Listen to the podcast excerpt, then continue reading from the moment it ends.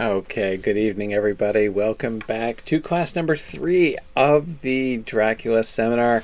Uh, good to be with you again here tonight. Really looking forward to Dracula's arrival in England, which is what we're going to be focusing on here this evening. Uh, first, I just wanted to follow up with the announcement I made last week about uh, the summer courses for Signum University. Uh, the registration is not quite open yet. We're just about there, uh, but the web pages are up. I've posted the links uh, in the uh, uh, in the in the chat, and uh, just wanted to show you briefly um, to sort of follow up on my announcement from last time. Our, if you go to these web pages, you will see uh, a list of uh, what you'll actually be covering and the you know, the whole the full course description, the week by week breakdown. Um, so you want to see how the Old English class goes, and again, if you've taken an introduction to Old English class, so that you can uh, jump right in and as you can see, uh, you know, you'd be translating 250 lines a week uh, from the Anglo-Saxon. So. Um, anyway, it's but it but it's going to be awesome. I mean, being able to read through the entirety of Beowulf in the original, um, which uh, is really like I mean that's why you learn Anglo-Saxon, right?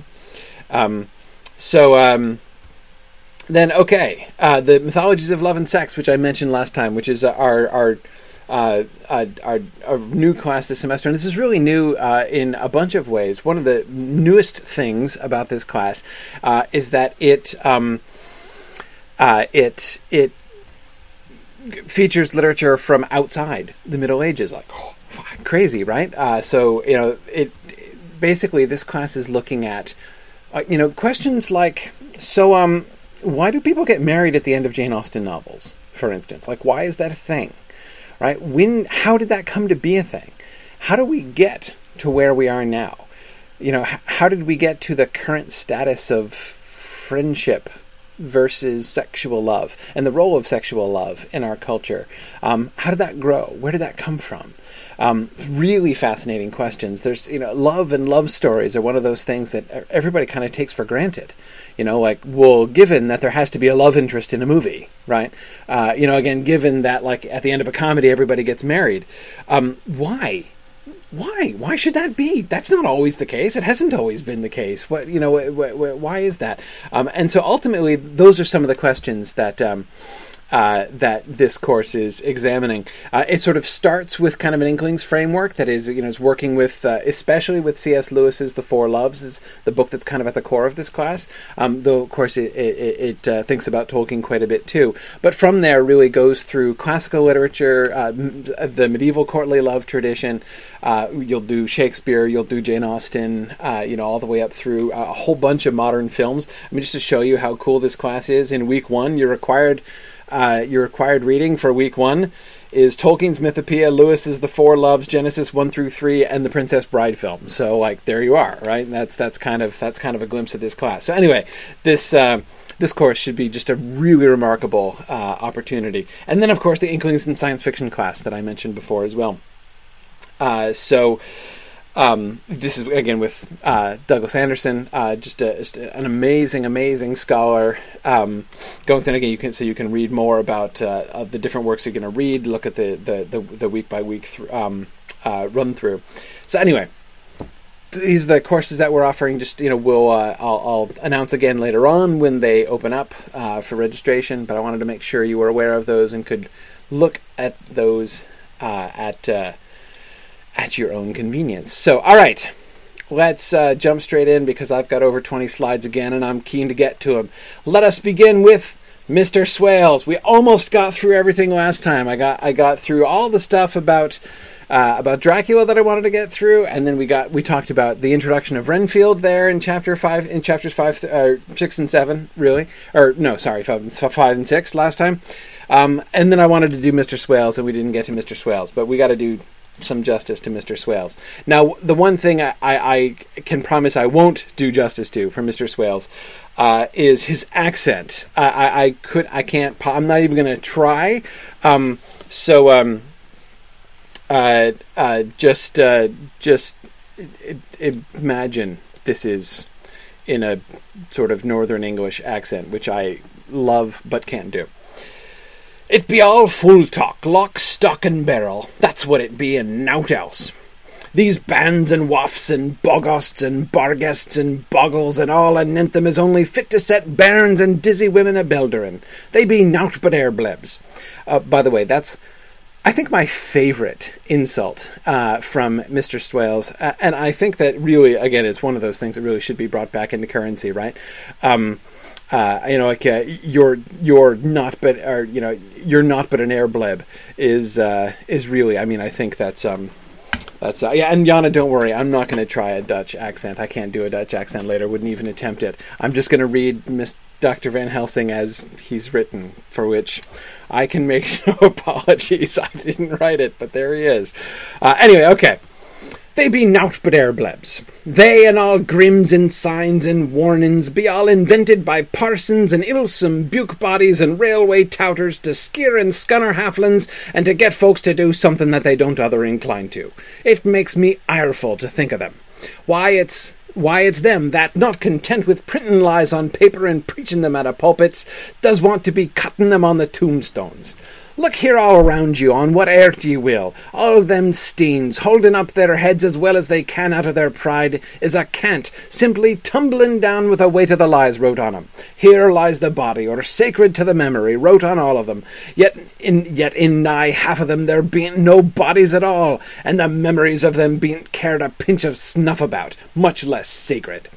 Lies, all of them, nothing but lies of one kind or another.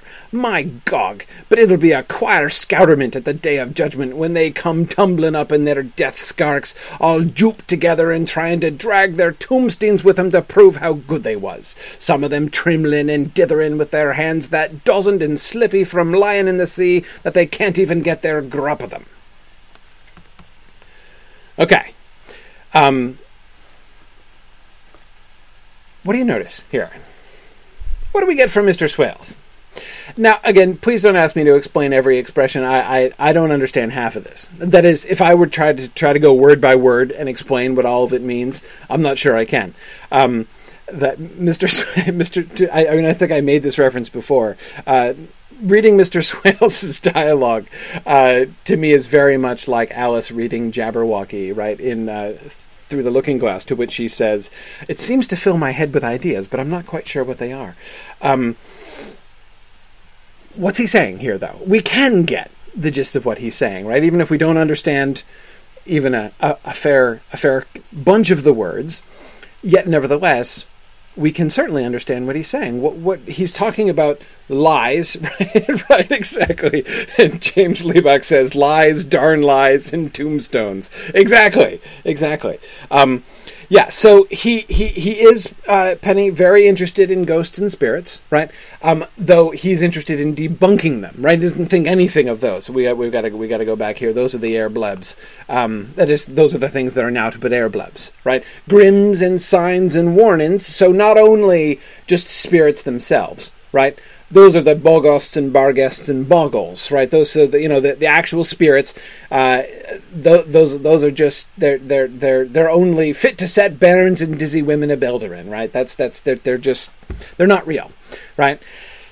And grims and signs and warnings also, right? So if there's like a portent or a, you know, and these are things. So notice what he says. There are basically two people who uh, promote the idea of these grims and signs and warnings, right? Who talk about these spirits and everything.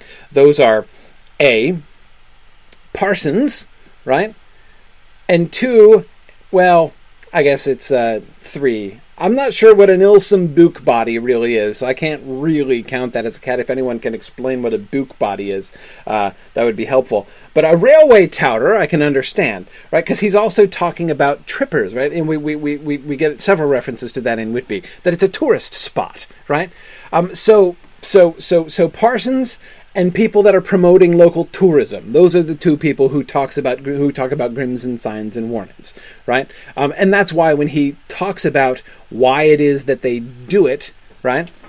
Um, uh, let's see. Uh, uh, oh yes, uh, to uh, to get folks to do uh, to to well to scare and scunner halflings, right? To to to to startle children. That's presumably why the Parsons do it, right? They tell these stories in order to frighten children into moral behavior, presumably, um, and. Um, Uh, and then the uh, railway touters do it to get folks to do something that they don't other incline to. That is, go to visit this place, right? Because you know you should go visit it because there's this phenomenon, right, that is sometimes seen there. Um,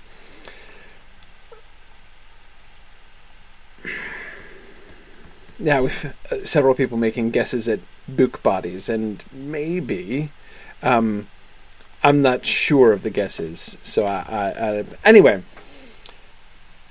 he's so so we see that he's not just skeptical in the way that Jonathan Harker was skeptical, right? He's cynical in a way that Jonathan Harker was not cynical, right? I mean, he he was kind of polite, though condescending, to the peasants, right? Who clearly believed all this stuff but he wasn't cynical in this sense like ah like these people are only acting this way in order to manipulate me right that's that's a more cynical a- attitude and that's the kind of attitude that mr swales is showing right but also um uh though it's it's kind of interesting in its own way though that there is a kind of peril that is he he seems to treat like the uh, Church of England clergy almost like Jonathan Harker treats the Transylvanian peasants except with less charity and and uh, uh, benefit of the doubt right? Um, yeah. Okay by the way several people are pointing out that book uh, is is is almost certainly book which I can absolutely believe but I'm not sure therefore what an ilsome book body is. Like a book body. Learned people, maybe. I'm not convinced. It's possible. Um, I'm not sure what makes them illsome exactly. Um, yeah, basically, the two leading theories among the comments that you guys are making are either a busybody um, or a scholar of some kind. Again, I'm not sure, like an illsome scholar, um, or maybe. A, I can also imagine book body in a different way. That is, people who have come to Whitby, tourists who come to Whitby with a guidebook, right? Remember, guidebooks are really popular. Dracula has a guidebook, right? Um, uh, a Bradshaw's Guide, remember, is one of the things that uh, uh, that Jonathan Harker uh, points to. So, could Mr. Swales possibly be um, referring to you know tourists who come with a Bradshaw's Guide in hand as possibly a as possibly a a, a book body. Um, anyway, I don't know. Um, but uh, but anyway, I, I I don't want to get bogged down. And I, it, Mr. Swales the speech of Mr. Sw- I mean, I, I, I got to think like if Tolkien were reading this book, he would be just like th- this would be his favorite part. Like he would spend his entire time picking apart the like dialectical elements in Mr. Swales' speech. Like there's just no question this would be like the whole point of Tolkien's reading of Dracula. But but I don't want to I don't want to I don't want to go there. I, I, I don't want to get too bogged down on this. Um, what about the dead? What is it? What is it? What is his emphasis about the dead?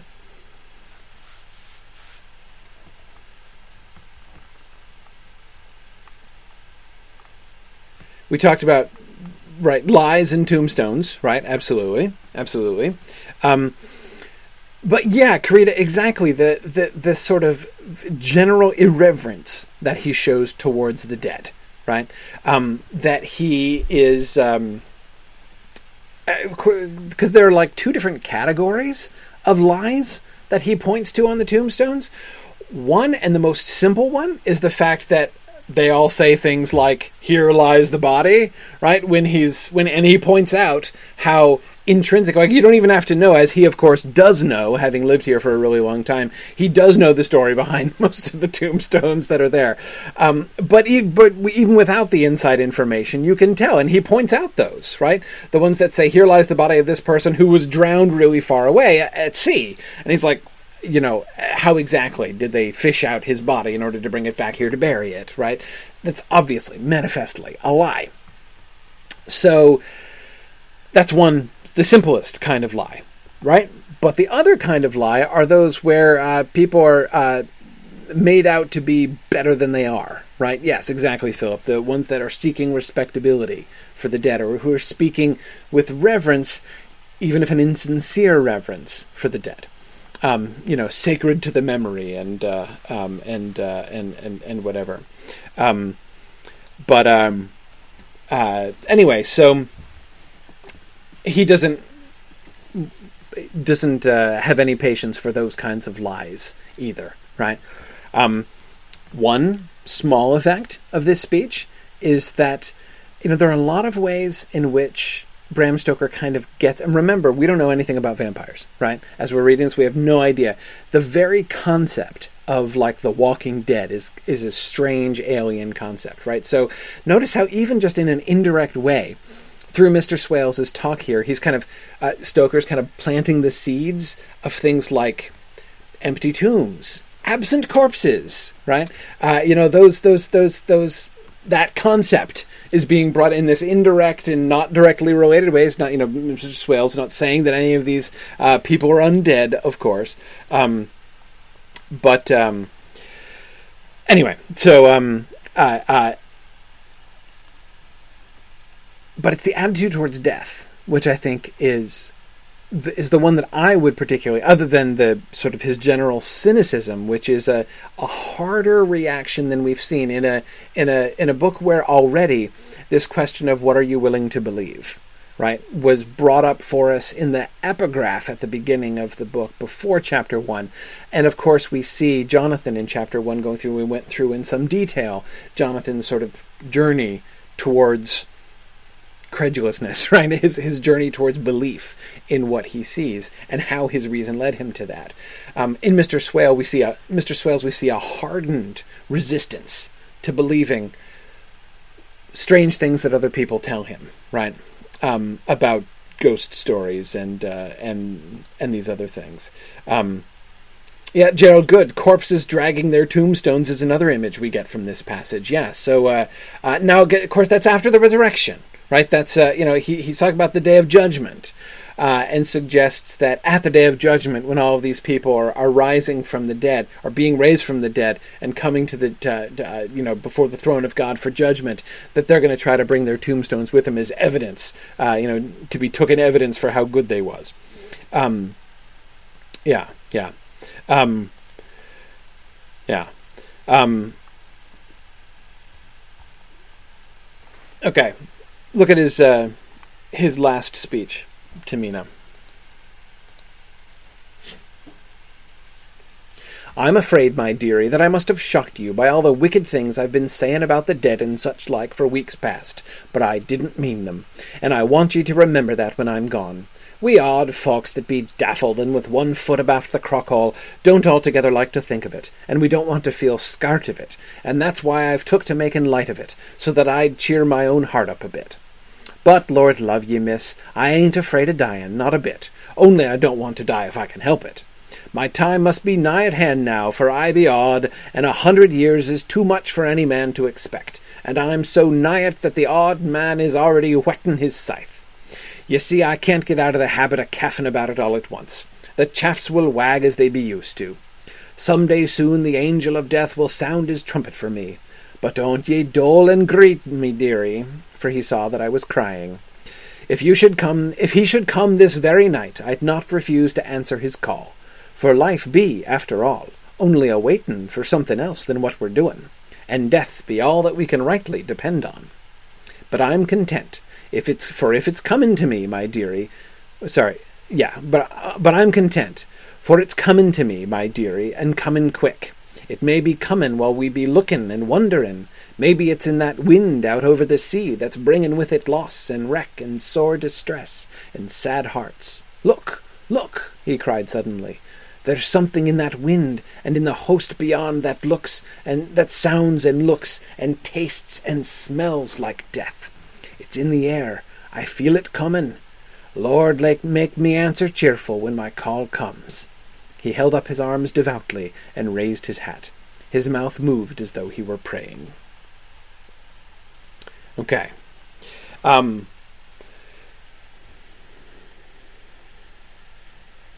Jordan Sunderland asks, why would Mina make his accent uh, in her journal? For two reasons. Uh, first, she has said that she's going to try to take down everything as as close to exactly as she heard it as she possibly can. And second, because she admits that she doesn't understand half of what he says either. So she just tries to write it down as she remembers it, uh, possibly in order to figure it out uh, later on. And she is, as James points out, using shorthand. Um, she's using the shorthand, uh, you know, the. Uh, you know, not just a, a, system of notes, but you remember when Jonathan's shorthand letter to Mina was intercepted by Dracula, he couldn't read it, right? He couldn't make anything of it. It's the it's the it's the shorthand symbols. Both Jonathan and Mina um, write in, uh, in in in shorthand symbols. But anyway, okay. So what do we see here? Um, we see here, of course, his sort of more honest response to death, right? You know that is. So why does he talk like he did? Was talking before. Why is he so cynical? Why does he talk that way? And his answer to that question is that he's fighting against the fear of death. He doesn't want to be afraid of dying. Um, remember, John, uh, you know, Jonathan Harker was taking refuge in, in in in reason and careful observation, right, to try to keep himself from going mad. We see Mr. Swales taking refuge in comedy, right, um, in joking and harsh talk, um, to try to not allow himself to be afraid of death. Death is coming, it's the one thing that we can count on, right? Notice, therefore, that that's a thing that Mr. Swales and Renfield have in common, right? Both Mr. Swales and Renfield are confronting the onset of death. Mr. Swales is confronting it much more nearly, right, as he's almost 100 years old, uh, whereas Renfield is still under 60. Um, but yet, both of them are facing the fact that there's only one thing you can certainly count on, and that is death, right? One of these two gentlemen seeks to increase and prolong his life in, an, in, a, in the desire to stave off death. The other tries to joke away his own fear of death and speak lightly. So you can see why he speaks irreverently of the dead, right? Um, he's trying to strip death of that sort of hushed, reverent tone that people use when they speak of death and the dead, because that, that would make him more afraid, right? But he tells her he's not he's not really afraid to die. He knows he's going to die, and you know. But I, I, I love the I love the the sort of um, simple uh, honesty of that. Uh, I ain't afraid of dying, not a bit. Only I don't want to die if I can help it. Right? Um, you know, he's not eager for death, but he, um, um, you know, he is afraid. But you know, Lord, Lord, make me my answer willing when the when my call comes. He says. That is to say, we see in the end how unskeptical he actually is. Right? Jonathan Harker started off with a, from, from a skeptical standpoint, right, with skeptical assumptions and presumptions, and he came through the course of his experience to face reality. Mr. Swales' skepticism is just a front, right? I, I mean, here in this converse, in this second conversation that we get from him, he waxes downright mystical, right? Um, and of course, he's perfectly right because, as several of you have pointed out, um, he is, in fact, quite actively and quite accurately prophetic. When he says there's something in that wind and in the host beyond, I don't know what host is either, um, beyond that sounds, looks, and tastes and smells like death, it's in the air, I feel it coming. That's the storm that Dracula is that is bringing Dracula to the to the to the shore. I mean, it's not it's not just generally like within a few days, right? That I mean, he's looking out to sea, and the wind that is blowing on his face is the wind that is blowing Dracula's ship to shore that night and will be there. So yeah, his uh, his actual perception, his his you know you call it prophetic uh, if you like, but his insight into what is coming and what's happening, his sense and well, senses I should say, sounds, looks, tastes, and smells like death. Right? Um, can't quite feel it yet, but everything else, right? He can uh, he can he can sense it. Um, so, Tomas, is he talking about his own death, or can he feel the presence of the Count approaching? Well, in his case, both, right? Does this mean that he actually perceives the Count in some way? That seems likely, under the circumstances. And we'll come back to that because it's one of the things that we're going to be looking at tonight is how exactly that works. Um, but Mr. Swales, in fact, gives us our first hint. He's the first one that we see who seems to have some kind of sense. I'm hesitant to call it prophecy. And the reason I'm hesitant to call it prophecy is that it seems to me more a sense of perception than of foreknowledge, right? Um, I don't think that some presentiment of the future, some prescient memory is given to him here. Um, I think that he is perceiving something, and that to me is, and that's I get that from this language. The sounds, looks, tastes, and smells like death. Right? He's he can he can sense the death in the air, and again, that air is in fact the air that is blowing Dracula right now. Dracula is in range and coming into harbor uh, this very evening. So, if he is somehow perceiving it, um, you know, why not? It certainly seems like uh, he might do so. Um, but uh, but he's our first, right? He's the first one. We'll, we'll we'll see this again in Renfield, right? We'll talk about this again with Lucy, but it's Mr. Swales that we see who seems to have some kind of a uh, some kind of a perception. Um, again, not a not I think a presentiment, but a perception of Dracula coming uh, from a, from from a distance. Um, notice for a second. Notice for a second the position that Stoker has put us in as readers. Right? We know he's right. right? We know it when he says like death is coming in this wind you know there's something that that looks as like i feel it coming right you know that i feel death we know death is coming right and we don't know necessarily that he's going to die but when he says like you know i don't know what it is but there's something in this wind that smells like death we're all like yes there's something that's like death behind that wind we know dracula's on his way we don't yet know at this point which is as if i recall near the end of chapter uh, 6 that he's going to be coming that night, but we know he's been on the way, right? Um, it shouldn't it shouldn't surprise us to learn it. And as soon as we get there in the next chapter, it's uh, it's confirmed, right? And yes, several of you are pointing out, of course, since he is close to death, um, you know, with his dying eyes, um, he can see death coming. But I don't think death is quite so proximate as that. That is to say, um, people who have uh, uh, sort of visions or presentiments that are associated with the onset of death, it's usually he's not going to die for another 36 hours or so. His body won't be found for 36 hours. It might not be any more than 24 before he actually kicks it. Um, but he's not going to die tonight. Uh, so uh, that would be a little bit unusual. Like, I'm going to die the day after tomorrow. I'm having a presentiment with the eyes of death. That's usually not, I mean, that would be a particularly uh, advanced. Um, he would uh, have, you know, sort of uh, some.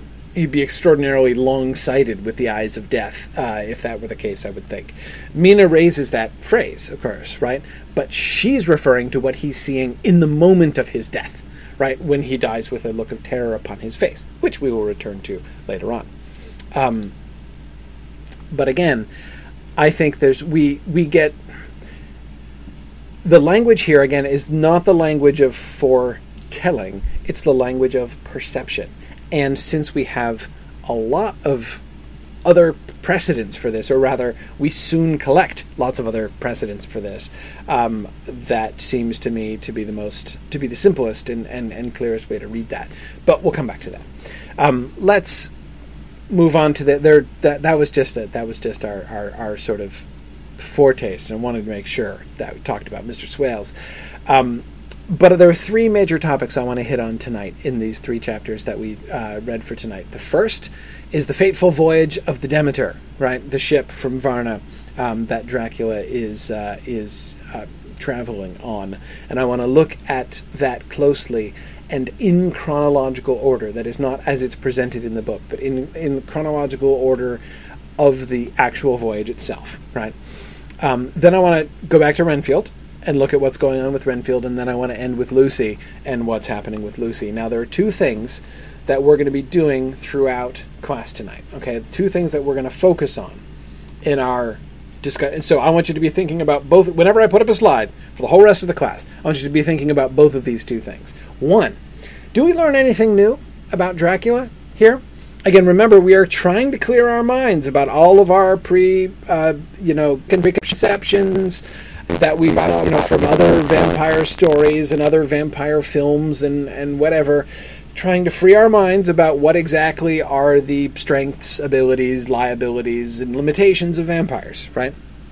So we still have to learn all of this stuff from scratch. We can't take any of that stuff for granted. So we learned a bunch of things, of course, in the first four chapters with Jonathan in Transylvania, but there's a lot that we still didn't learn and that we learn in these chapters here. So again, one thing that I want to do, and again, this is op- so uh, uh, uh, uh, you know open season on observations on this subject on every single slide we do for the rest of class. Is there anything about the nature of vampires that we learn, or things that Dracula can or can't do? Second thing that I want to do is a really fun game, which I feel that this book really. I was going to say invites us to play, but I think it's stronger than that. Um, somewhere between invite and compels really, really uh, requests us uh, to play this game. Um, and the game is is called What Really Happened right? Um, that is, again, remember how Stoker has posi- positioned us. Since we were with Jonathan and we went through with Jonathan that whole awakening that Jonathan experiences, right? Perhaps we, especially if we were 1897 readers, right? Uh, you know, picking up this book, we would probably be right along with Jonathan with being resistant to this kind of thing. And then, of course, as we, you know, our eyes are being opened, as Jonathan's eyes are being opened uh, to the horrible, inexplicable things that are happening to him in Castle Dracula. But now we go back to England, and everybody else is at least as ignorant as Jonathan was back at the beginning of chapter one, but we're not, right? Not only do we now have our eyes been open to the fact that this stuff happens, right? But we also know some simple facts in advance, right? That is to say, we know who Dracula is, we know what his plans are, just at least to some extent, right? Um, so uh, yeah, it incites conjecture, Tom. That's a great way to think about it. Absolutely. Um, but anyway, so okay, what it enables us to do, or rather, Tom, to use your wonderful verb, what it incites us to do. Uh, that's C I T E, insight. Um, what it incites us to do, hopefully insightfully, right, Tom, is um, to see what's actually going. We know the real story. We can figure out the real story, right? Nobody else in the book understands what is really going on, right? But we do, or at least we can if we pay attention. And sometimes we have to do a little bit of legwork to put this stuff together. And I've tried to do my humble part in assisting with that legwork and putting together my slides so we can. And, and, it's one of the things that I've done to try to put these together in a particular order to help us piece together the stories um, in a way which sometimes it's a little bit harder to do the way that they're kind of scattered around uh, in the book. But so, so, so the three stories I want to look at: um, what's going on with Dracula on the ship, what's going on with Renfield, and then what's going on with Lucy. So let's start with the Demeter as it leaves from Varna. This from the captain's log uh, on the Demeter, or the Demeter, or whatever. On 13 July, past Cape Matapan, crew dissatisfied about something, seemed scared, but would not speak out. On 14 July, was somewhat anxious about crew, men all steady fellows who sailed with me before. Mate could not make out what was wrong. They only told him there was something, and crossed themselves. Mate lost temper with one of them that day and struck him expected fierce quarrel, but all was quiet. On 16 July, mate reported in the morning that one of crew, Petrovsky, was missing. Could not account for it. Took larboard watch eight bells last night, was relieved by Abramov, but did not go to bunk. Men more downcast than ever. All said they expected something of the kind, but would not say more than there was something aboard. Mate getting very impatient with them, feared some trouble ahead. Okay, as should surprise nobody at this point. The peasants know what's going on, right? I mean, there's there seems to be clearly a class distinction between the captain of the ship and the crew, right? They are, but like the you know the Romanian and Transylvanian peasants that uh, uh, that Jonathan was interacting with, the crew knows what's up, right? Um, and yeah, Nancy, isn't it interesting how they don't like to talk about Dracula explicitly? Um, there's just that italicized something, right? Now, what are the what are explanations for this? One explanation is that they know what it is, if not who. Right now, the people in Transylvania knew who. Right, uh, they knew both who and what. Um, presumably, these people in Varna, right, which is in the Black Sea, um, uh, in Bulgaria, I think. Um, but uh, anyway, so presumably these people don't know Count Dracula personally, right, by name. It's not like they'd be like, "It's Dracula of Transylvania." I don't sus- see any reason uh, to suspect that that's the case. Um, but, but they seem to have some sense of what it is. But there seem again, there seem to me two, uh, yeah, several. You're uh, saying it's like he's like he who must not be named. Sort of, yeah either there's some actual restraint upon them in that way, like maybe they do fear that if they name it, that it'll, it'll like hear them or something and and seek them out to kill them or something.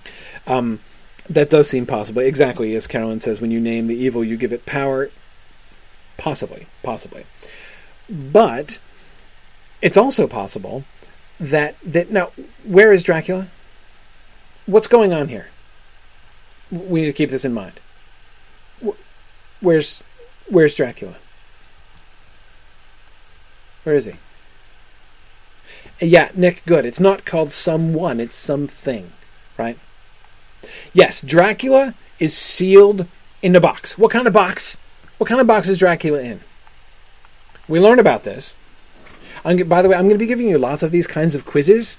Um, your reading assignments each week are really quite short right? We're only reading what like 30 pages at a time per week, right? I mean, I, am in my Modern Fantasy 2 class right now. We're doing uh, uh, Patrick Rothfuss's Name of the Wind, and they had 300 pages of reading this week. So, you know, come on now. 30 pages, I expect you to read very carefully. He's in a box full of dirt. Yes, but what kind of box? What kind of box? This is important. What's the box made of and how does it close? Is he in a coffin? No, yes, exactly. Good, good. Several of you hit on the on the important point.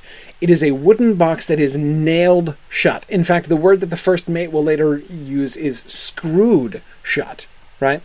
Um, these are normal wooden boxes, so he is nailed inside a box. This is he's, he's not a coffin that he like can open up and dramatically rise out of, right? So there's no question of like one day, you know, like as they're loading up, they're like, oh, there's a coffin, and I think the dude in here is alive. Nothing like that. These are just wooden boxes that are that are invoiced as clay, right? So this they're they're they're boxes of dirt. So one thing, we've learned something about vampires that we didn't know before, right? What do we learn? What do we learn? Yes, Tom, he can disembody himself. Apparently, he is able to get in and out of a box which is nailed shut without there being any evidence of his passage. Right? He can just emerge and re-enter a sealed wooden box that's an, that's a thing we didn't know before. We Jonathan never saw him do anything. Jonathan saw him uh, uh, crawl headfirst down a wall and uh, do several other rather remarkable things, but he never saw him do this. Whether he's uh, uh, Karita, as you say, bamfing, right? Whether this is teleportation or some other way, we don't know. But it's clear he's not opening it and closing it again. We know he's really strong, right? So presumably he could force the nailed box open if he wanted to, but that's not what he's doing, right? Uh, we know that that's not what he's doing because after he has emerged in order to kill one or two of the crew uh, crew uh, members, they search all the boxes and they don't, for instance, find a box with the you know that's been unnailed. Anyway, somebody else would have to nail it back in. You know, so clearly he's able to get into and out of the boxes through the lid, through the cracks around the lid, or something, right? Um, okay, so that's one thing that we've learned about Dracula. But again, it also suggests something about the crew members' suspicions and why they're saying something. I rather suspect that they merely have some kind of that what is tipping them off to this is just pure creep factor, right? They have an uneasy feeling that something is aboard right? They're like, I feel like I'm on a haunted ship. Do you feel like you're on a haunted ship? Like there is something seriously, supernaturally weird on this ship right now. seems to be what's going on with the crew. To the extent that when one of them dies, right, one of them disappears, they're like, ah, saw that coming. Right? I mean, that's how creeped out they are. This is not just like I'm vaguely unsettled, right? Um, so, so yes, Karita, he gives off bad vibes, right? Very, very bad vibes. Um, so, okay, so th- that's the one thing. So, th- and the fact that they pick up on, and whereas the captain is like, whoosh, he has no clue. Right, absolutely no idea. If the crew weren't upset, he would be going along. He, I mean, his his previous entries, right, are like all is well, went through customs, all fine, right. Um, there's um, there's no there's no problem here, but of course they can perceive it now. 2 August, midnight. Woke up from few minutes' sleep by hearing a cry seemingly outside my port. Could see nothing in fog. Rushed on deck and ran against mate. Tells me he heard cry and ran, but no sign of man on watch. One more gone. Lord help us. Mate says we must be past the Straits of Dover, as in a moment of fog lifting he saw North Foreland, just as he heard the man cry out. If so, we are now off in the North Sea, and only God can guide us in the fog, which seems to move with us, and God seems to have deserted us.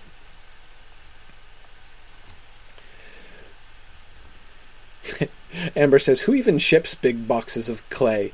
Rich people, apparently. I mean, you know. Yeah, exactly. No idea. Um, yeah, Karina, I noticed that too. Being around va- vampires is correlated with an increase in in, in prayerfulness. Yeah. Um, no, I, I, I noticed that parallel in the captain's language with Jonathan's language as well, right? You know, great God, merciful God. Jonathan Harker did a lot of that kind of talk as time went on, right? Um, great increase in piety as confrontation of this scary, spooky supernatural um, uh, goes up. Um, Yes, Jennifer, very good. Jennifer Miner is correct in pointing out we have a new thing, right? Nick points it out too. What's the new thing that we learn about vampires? Fog, absolutely, the fog. Um, this is a very uncanny fog, right? It's not just, I mean, fog in, on in the sea off England doesn't seem that strange, but the fog seems to travel with them right? They have been surrounded by fog since they came up. You know, so they they sailed from the Black Sea out right through. Uh, through the Dardanelles, through the Strait of Gibraltar, and then up around Spain and France, and then through the English Channel and up into the North Sea. Whitby is up on the uh, on the east coast um, of northern England. Um, so, so they're sailing off in the North Sea now, and they've been encased in fog since they came into sight of land. Um, yeah, and Philip, you're right. It's so sick, it's so thick that they can't tell where they are. They cannot steer. They cannot navigate. Right? They've got no radar. Right? This is a this is a wooden sailing ship that they are sailing. Um, they they rely on you know the measurements they can take and their view of of land and stars in order to navigate and they can't it's only just this one glimpse that the mate happens to catch that he even knows what part of the world they're in right um so um so what's going on dracula or or rather what do you see what this suggests? Yes, Dracula can make fog. That's a big deal, right? Um, yes, he makes strange fog, but notice he's also controlling the wind and steering the ship. Yes, exactly. He's it's the route that the ship is taking is I think it goes without saying but I'll say it anyway. Way too precise to be a coincidence, right? I mean, just a random wind blowing a ship blind in a fog is not going to go through the English Channel and up and around through the North Sea and and, and around up to Whitby, right? This is just not going to happen. The captain, them, I mean, the captain is really worried about um, uh, that that they're gonna that they're gonna wreck. I mean, he's he's he he he thinks this is his chief concern here, right? Um, yeah, Philip says uh, apparently uh, um, not only God can guide them in the fog. Yeah, there's a, there's some there's some irony there, right? Philip, right? He's saying uh, only God can guide us in the fog. Not only God, right? Also, possibly the demonic guy can also manage that. Apparently, so Dracula is navigating the ship and steering it. How is he steering it? Well, again, he's not touched the helm, right? He's not literally steering the ship. He's steering the ship with the wind, right? Because it's just it's it's a it's a it's a it's a sailing ship, right? It's running before the wind. So he he seems to be controlling the wind and controlling the fog, and navigating the ship and taking it where he wants it to go, right? Now the captain doesn't think that this is particularly strange because he doesn't know what's happening, right? I mean, he doesn't even know where they are. He thinks they're just adrift. Um, but of course, uh, it turns out that's not exactly the case. Um, now, notice. Um, by the way, um, um, what happened with that um, the sailor who vanished at the beginning of this passage? What happened to him?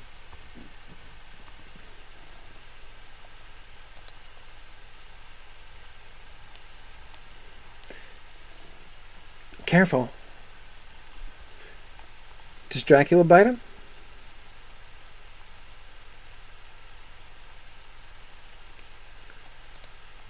I don't think so.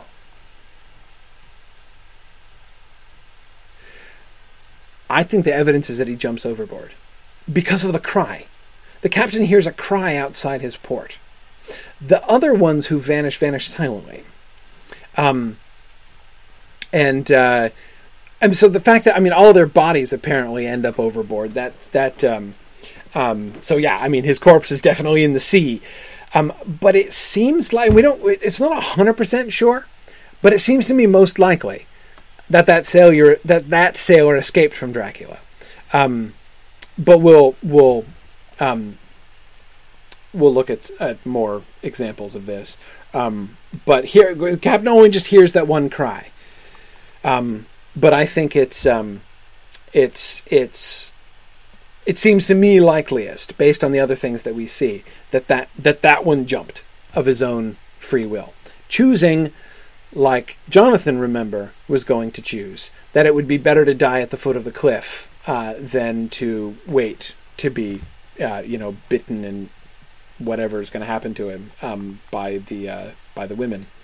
Um, now, James Stevens asks a great question. The three women materialized out of motes of dust in the moonlight. Right, James, a passage which we didn't talk about last time, and I was kicking myself for leaving that one out because it's an important one for that reason. Um, says, Is it possible that Dracula is the fog? Um, this is a little fuzzy. I don't think so. And the reason I don't think so is that it's still foggy when Dracula appears to be on the ship, you know, on the deck in corporeal form. Um, so it's not quite as simple as that, I think. Um, and also, we will see other examples later on in the book of Dracula manipulating fog, though we do also see him in cloudy form, like the women were materializing out of the out of the mist there. So um, he does seem to make himself into a misty, gaseous form, but that. Um, but I don't think that the entire the bank of cloud that surrounds the ship can be explained that way. I think it's just too big um, uh, for that for that purposes. But um, uh, for that for that purpose, rather, yeah, yeah. Um, so Jordan asks, "Is that how he's getting out of his box by becoming a mist?" Well, we don't know for sure, but it seems likely. Um, it does seem it does seem likely. All right, more things. 3 August. At midnight I went to relieve the man at the wheel, and when I got to it, found no one there. The wind was steady, and as we ran before it, there was no yawing. I did notice how he's describing how the how how cleanly the ship is running before the wind, right? I dared not leave it, so shouted for the mate. After a few seconds, he rushed up on deck in his flannels. He looked wild eyed and haggard, and I greatly fear his reason has given way. He came close to me and whispered hoarsely, with his mouth to my ear, as though fearing the very air might hear, It is here. I know it now. On the watch last night I saw it, like a man, tall and thin and ghastly pale. It was in the bows, and looking out. I crept behind it and gave it my knife, but the knife went through it, empty as the air and as he spoke he took his knife and drove it savagely into space. Then he went on, But it is here, and I'll find it. It is in the hold, perhaps in one of those boxes. I'll unscrew them one by one and see. You work the helm. And with a warning look and his finger on his lip, he went below. So we learned another thing, right? Yeah, knives aren't much good against vampires. Hang on a second, though. But shovels are? Remember when Jonathan confronted Dracula when Dracula was lying on the box, the same box in, in which he's lying now, presumably, right at this mo- on, on this day.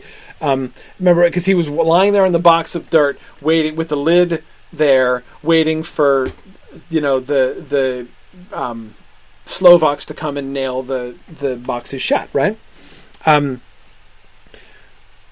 Jonathan picks up the shovel and was going to drive it down into his neck.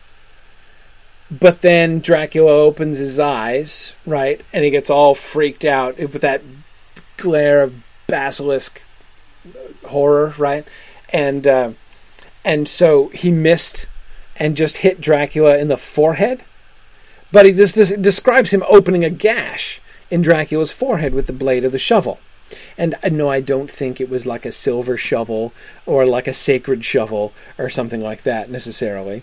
Um, now, Karita and Jennifer are both asking, um, was he vulnerable? Okay, and Nancy talking about too, was he vulnerable because he's awake? Was because whether he's awake or not? Did it have to do with the fact that he was that he was uh, sleeping or unconscious uh, before? Yeah, I don't think it's the holy shovel of Antioch, Philip. I, I, I really don't.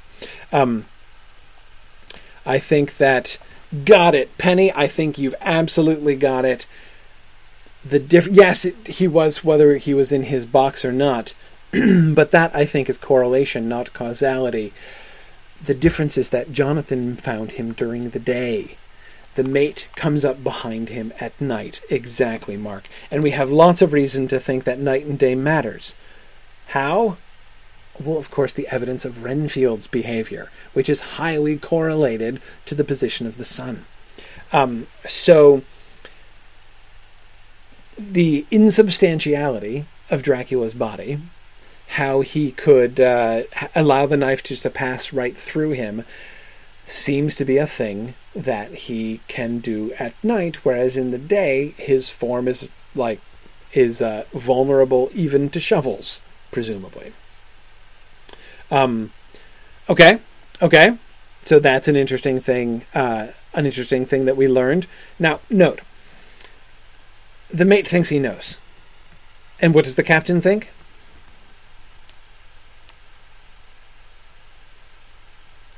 The captain thinks he's mad, right? Um, clearly, obviously, the mate has gone mad, right? Now, remember that the both the captain and the mate were skeptical before right? The captain was skeptical and generous, the mate was skeptical and impatient, but both of them were skeptical of the superstitious beliefs of the crew, right? Um, now the mate says that he understands, right? And he appears to have now switched over and he's talking like the crew used to talk. Um, rather than concluding that the mate you know that like okay maybe the crew and the mate know something that I don't know, right? Or maybe I should consider the possibility that all of them are right and I'm wrong, rather than the fact that I'm right and all of them are wrong. Um, this still doesn't really. Um, uh, this still doesn't really uh, uh, uh seem to even occur to the captain. Right, the captain shares that same point of view, it seems, or a similar one anyway, um, that Jonathan Harker had right? That presumption of you know clearly there must be a there must be a rational explanation behind these things, right? Even though the conclusion that he comes to is, well, it's kind of rational, right? It is nearly all over now. Just as I was beginning to hope that the mate would come out calmer, for I heard him knocking away at something in the hold, and work is good for him, there came up something, or sorry, there came up the hatchway a sudden startled scream which made my blood run cold, and up on the deck he came as if shot from a gun, a raging madman, with his eyes rolling and his face convulsed with fear. Save me! Save me! he cried, and then looking round on the blanket of fog, his horror turned to despair, and in a steady voice he said, You had better come too, Captain, before it's too late. He is here. I know the secret now. The sea will save me from him, and it is all that is left. Before I could say a word or move forward to seize him, he sprang on the bulwark and deliberately threw himself into the sea. I suppose I know the secret too now. It was this madman who had got rid of the men one by one, and now he has followed them himself. God help me! How am I to account for all these horrors when I get to port? When I get to port? Will that ever be? Yeah, Tom, I love that. Um, the uh, the he and it um, uh, moments, right? That he is here. And if you go back to the, um, um, if we if we go back for a second to the previous slide, um, uh, you know, it is here. I know it now. I saw it like a man, um, but it's here, and I'll find it, right? And then, um, you know, uh, uh, save me. He is there. I know the secret now. Uh, the sea will save me from him, right? Um, you know, I saw it like a man. You know, it is here. I know it now. I saw it, right? So yeah, so we see that we see the shift from it to him. So, two questions well, several of you are pointing out, of course, the uh, the first mate was Romanian. Would he have heard of him? Apparently not. Right. we see that the it was the first mate, despite the fact of being Romanian, was more intolerant of the superstitions of the crew than anybody else. Right. The the captain was at least tolerant, even if he didn't share them. He was tolerant. Right. The mate was intolerant of them. So again, it seems to be a, a, a class thing. I, am not sure. It seems probably like a class thing. Um, but um,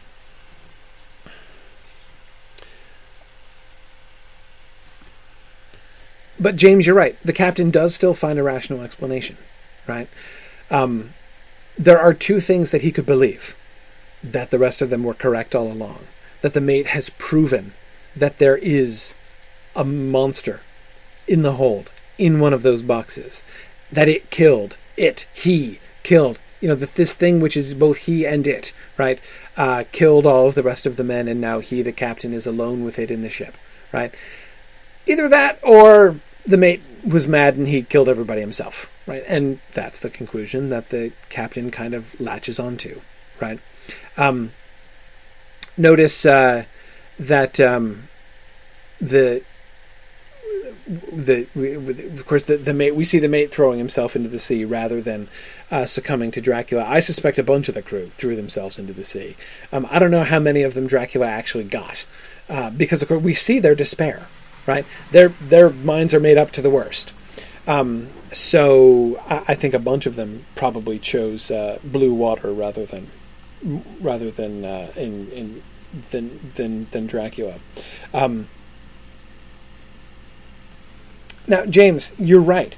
Um, the mate does clearly recognize, at least, well, I would say a connection between Dracula and the fog. Right? He's looking around at the fog in horror. Right? Um, yeah, you're right, Tom. They literally are between the devil and the deep blue sea. Uh, absolutely, absolutely. Um, by the way, what else do we learn about the count here? So the mate goes down, and he he's knocking the boxes around. Right, he's prying open screwed or nailed shut boxes, and he obviously finds the one that the count is lying in, right? And so he opens it and sees it. What? Why does he respond this way?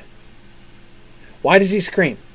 I mean, he went down there looking for him. He knows what he looks like. Saw him on deck night before, right?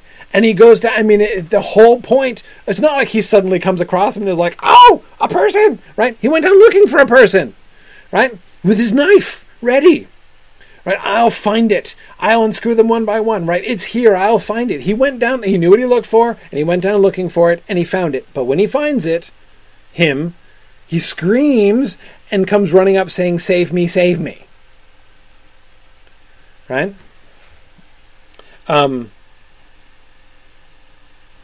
James, it does suggest to me that he had a similar kind of experience that Harker did. Remember Harker's final confrontation with Dracula, right? I mean, Jonathan is freaked out by the fact that Dracula has visibly de-aged, right? He's younger. Um, and he's got fresh blood on his mouth and chin, and his hair, which was white, is now gray. Um, so, I mean, he's grown younger. That's freakish. The fact that he seems there seems to be a, a sh- there's a, a shocking sense of correlation, right? Even causality between the blood uh, that Dracula has apparently been consuming and uh, and the youth which he has gained. So he's already grossed out, freaked out. But remember, it's post being grossed out and freaked out by those things that he picks up the shovel and is still going to off the thing, right? Uh, uh, uh, armed with his shovel. Jonathan Harker's kind of a dude, right? Uh, I, I, I, I, am a, I'm a big fan of Jonathan Harker. So anyway, so Jonathan Harker is still gonna is still gonna take a shovel to the guy, right? After he's freaked out this way. But remember, it's that glare that he has, right? He's um. Uh, he seems to have some kind of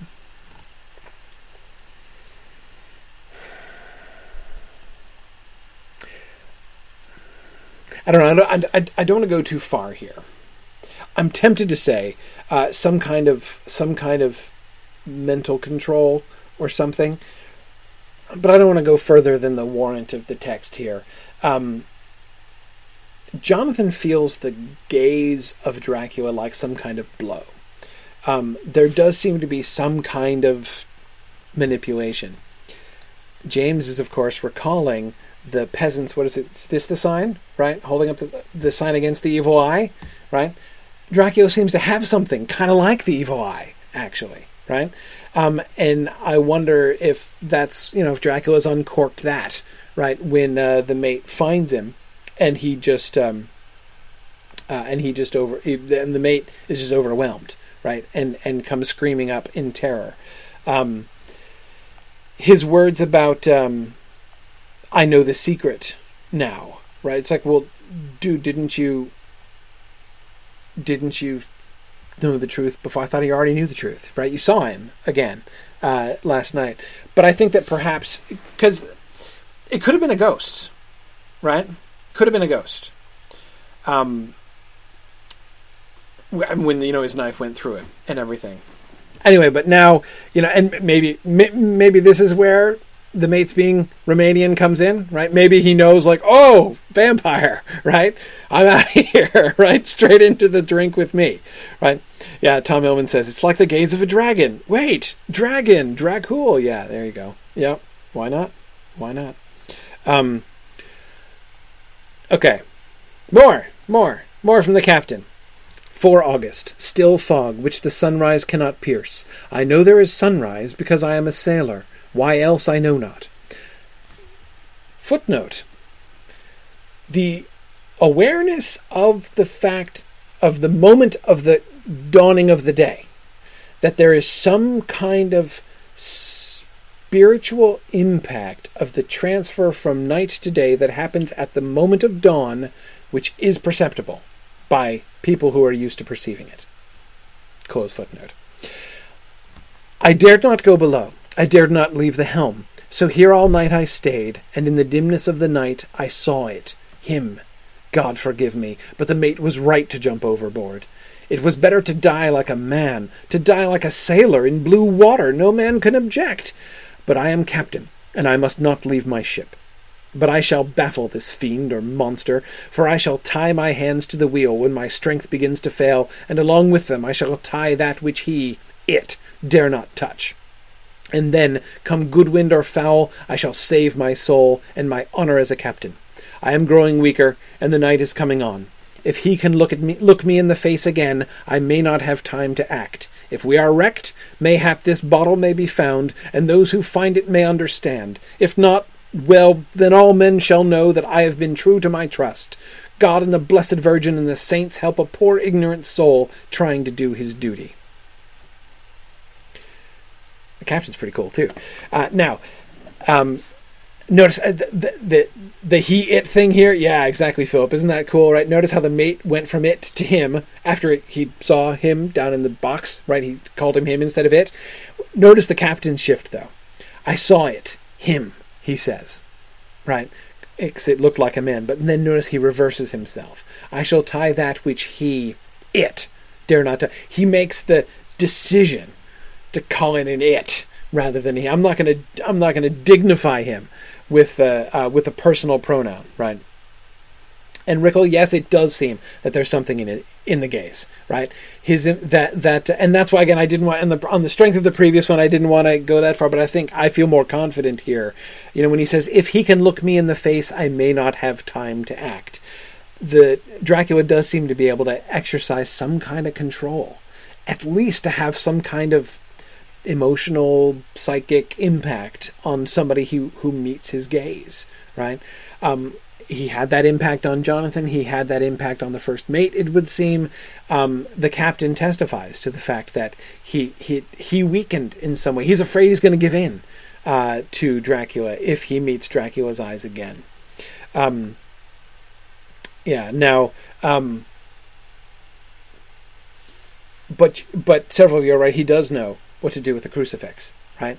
Um, he believes he's now gone from the most logical explanation of all these things is that the first mate went mad and killed everybody on board to I know not just that this is supernatural, I know that this is demonic, and that therefore I shall be protected by the rosary and crucifix, right? And I'm going to tie it to my hands that are tied to the wheel, uh, so that he, it, will not be able to uh, uh, to mess with me. Um, good, good. Okay, uh, so much for the captain who comes finally, of course, to the same place and again in much the same tone of voice and with many of the same ideas. Um, uh, it was better to die like a man. That's almost exactly what Jonathan says. That it would be better to, you know, there a man may, li- may lie as a man, right? He said, thinking of himself at the foot of the cliff, uh, crushed. Um, but that would be better, right? Um, Arthur and uh, yeah, a couple. Uh, yeah, Arthur talking about the capitalizations. I think he is capitalized. I don't think you know. Arthur's wondering if you know, it's sort of like people you know will capitalize the the the pronouns referring uh, to a deity. I don't think so. I think it's just like because he doesn't know his name, right? Um, so and I, I think it's just kind of for emphasis as well for emphasis and as a as a sort of a direct substitute for he its name. Um, but I mean I certainly don't think there's any of the there's any of the kind of reverence which is generally uh, implied in that sort of uh, capitalization. Um, certainly not directed towards Dracula. Um, so okay well that's the last of our witnesses of the uh, cruise, so we have to rely on other witnesses for the landing. The wind suddenly. This is, of course, the uh, cutting from the Dailygraph, the newspaper report uh, on the sudden, uh, the sudden onset storm. The wind suddenly shifted to the northeast, and the remnant of the sea fog melted in the blast. The fog just like vanished. It was amazing. Then, mirabile dictu, between the piers, leaping from wave to wave as it rushed at headlong speed, swept the strange schooner before the blast, with all sail set, and gained the safety of the harbor. The searchlight followed her, and a shudder ran through all who saw her, for lashed to the helm was a corpse with drooping head, which swung horribly to and fro at each motion of the ship. No other form could be seen on deck at all. Just think how awful that is. If you've ever been on a sailing ship, imagine how the, the, the wheel spins around, right? And the captain's tied to the wheel, so his body's being flopped all over the place in this horrible, terrible to look at fashion. No other form could be seen on deck at all. A great awe came on all as they realized that the ship, as if by a miracle, had found the harbor, unsteered, save by the hand of a dead man. However, all to, and, and by the way, I just love how um, Stoker is so self-indulgent with this kind of double entendre, right? This kind of dramatic irony steered by the hand of a dead man. You see that, like the wink, wink, nudge, nudge that he does to the. Re- we know, right? We know. Even the 1897 readers know by now, right? Uh, I mean, even though we have hard time accepting it, we don't really understand. We're still learning about it. Um, you know, they're like, you know, back from more like the hand of a dead than a living man, right? All the way down to uh, um, he, he does this kind of thing a lot. Anyway, okay. Um, however, all took place more quickly than it takes to write these words. The schooner paused not, but rushing across the harbor, pitched herself on that accumulation of sand and gravel washed by many tides and many storms into the southeast corner of the pier jutting, uh, jutting under the east cliff, known locally as Tate Hill Pier. There was, of course, a considerable concussion as the vessel drove up on the sand heap. Every spar, rope, and stay was strained, and some of the top hammer came crashing down. But strangest of all, the very instant the shore was touched, an immense dog sprang up on deck from below as if shot up by the concussion, and running forward, jumped from the bow on the sand making straight for the steep cliff where the churchyard hangs over the laneway to the east pier so steeply that some of the flat tombstones, thruffsteins or throughstones, as they call them in the Whitby vernacular, actually project over where the sustaining cliff has fallen away. It disappeared in the darkness, which seemed intensified just beyond the focus of the searchlight. Okay. Um, Good. So, yes, agreed. One thing that we learn, and this is the first time we have learned this Dracula can transform himself into an immense dog, probably a wolf. I agree with those of you that are speculating it's probably a wolf, but not expecting a wild wolf to be on board the random ghost ship that's landing. Uh, it's not surprising that the uh, newspaper correspondent calls it a dog, right? As certainly that's what it would look like, and the only thing that would possibly fit the, uh, uh, you know, the sort of the image of what he would consider possibilities. Uh, Jordan, yeah, can he control darkness? It's possible. I mean, we do have the uh, darkness which seemed intensified just beyond the focus of the searchlight. There is a like a lighthouse beam shining around here, right? So um, it would be, of course, a perfectly natural phenomenon for the darkness to appear greater you know, just outside the reach of the uh, uh, of, of of the lighthouse's light. Um, but, you know, especially when everyone's night vision is being wrecked by the lighthouse beam. Um, but it, but we can't rule out that, given with the, everything else we see, we can't rule out the fact that he actually can manipulate uh, darkness in that way. Um, okay, so more, more. Okay, so yeah, we learn he can turn himself into a wolf. Here's a trickier one. What do we learn about what he can't do?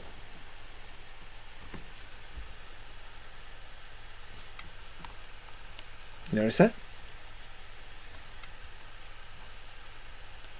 Swim, says James. Apparently, yes, swim. Yeah, swim. Cross water. Yeah. Um, now I'm going to cheat, just a little bit. We're going to get to it tonight, so it's not like serious cheating.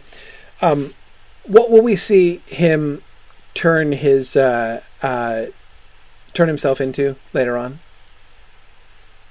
We we see him do wolf. Yeah, yeah. Later on in this chapter, we'll see him. We'll see him do bat. Right. Which leads to the obvious question: Why didn't he just do that? Right. I mean, he's got the ship. Right. Why didn't he just turn into a bat and fly to Whitby? Right. I mean, how hard is that? Well, there are two answers to this question, right? Yeah, a vampire. Mark, exactly. He can turn himself into a vampire.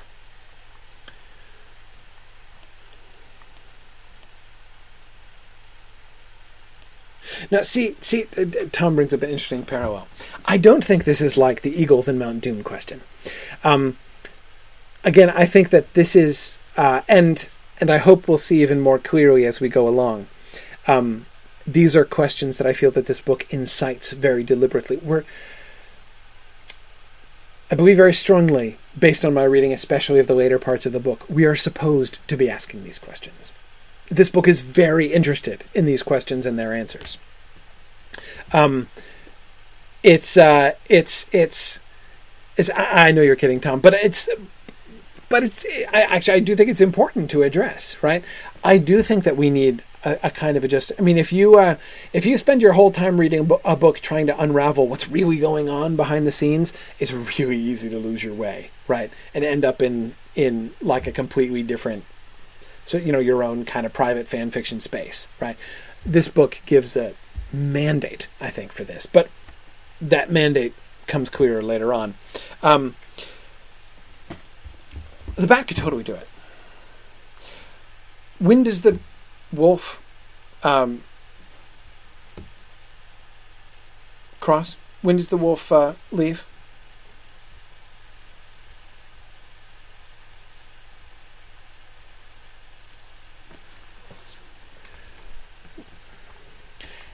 The instant the shore is touched. Yes, the very instant the shore was touched, the dog springs up from the deck below. Okay. It doesn't jump across the water. It jumps straight from the boat and and and and where? Where where does it jump off the boat? Small details, right? The bow. The bow. Why the bow? The bit that's beached, right? Dracula does not cross water. He waits until the boat, ship, whatever it is, touches the shore. And as soon as it touches the shore, in the form of a wolf or dog, he comes running up, jumps over the bow from ship straight onto the land that it is already touching, and takes off. Right? Um, okay. Now, we don't have nearly enough data to make any sense of that, but it's worth noting, right? It was nighttime. He could have flown, or it's dusk anyway. He could have flown as a bat. Goodness knows in this storm nobody would have noticed him as a bat, right? But he doesn't do it. Now, of course, there's another reason why he doesn't just fly off as a bat and leave the ship. Why doesn't he fly off as a bat and leave the ship?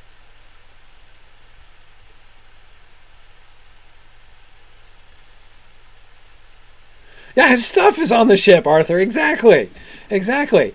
Uh, uh, uh he, he, he, he doesn't want his uh, uh, his boxes of dirt to go to go under, right? Okay. Um,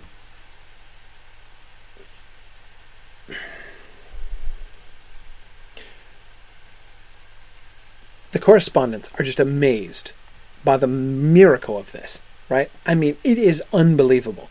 Because remember what's emphasized by the correspondent. It's not just that the ship comes in safely into port, right?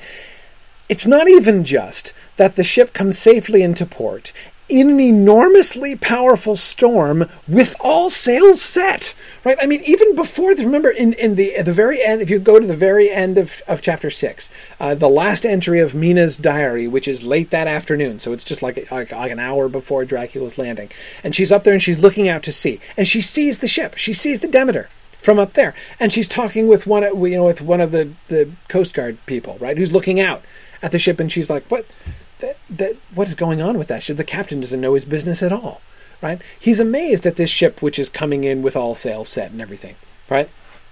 Um, uh, you know, it's like that, and he says, "Well, he'll we'll hear more of her before morning," right? I mean, it's like that, that something something weird is going on there, and that ship looks like it's in trouble. Um, but with all sails set, in the middle of a storm, it comes in safe to port, and and a difficult port. Remember, there's lots of and they're dangerous reefs right there. That's why they installed the light, right? So Dracula maneuvers this ship using the wind, presumably to do it, as he does not touch the helm. Right, captain and crucifix lashed to helm. Um, so he's not steering in a conventional way. By blowing the wind, he guides it into port, and beaches it safely so that it does not go up against the reef and sink and bring down his boxes of dirt uh, into the deep blue sea, right? Okay. So, yeah, that's kind of amazing. And when you know what really happened, uh, as we do, and the correspondent with the Daily Gazette does not know, um, we, uh, uh or the Dailygraph, sorry, is the paper. Um, it doesn't get any less amazing, right? Um, more. What about the dog, though? A good deal of interest was abroad concerning the dog which landed when the ship struck, and more than a few of the members of the SPCA, which is very strong in Whitby, have tried to befriend the animal. To the general disappointment, however, it was not to be found. It seems to have disappeared entirely from the town. It may be that it was frightened and made its way on to the moors, where it is still hiding in terror. There are some who look with dread on such a possibility, lest later on it should itself become a danger, for it is evidently a fierce brute. Early this morning, a large dog, a half bred mastiff belonging to a coal merchant close to Tate Hill Pier, was found dead in the roadway opposite to its master's yard. It had been fighting, and manifestly had had a savage opponent, for its throat was torn away, and its belly was slit open, as if with a savage claw.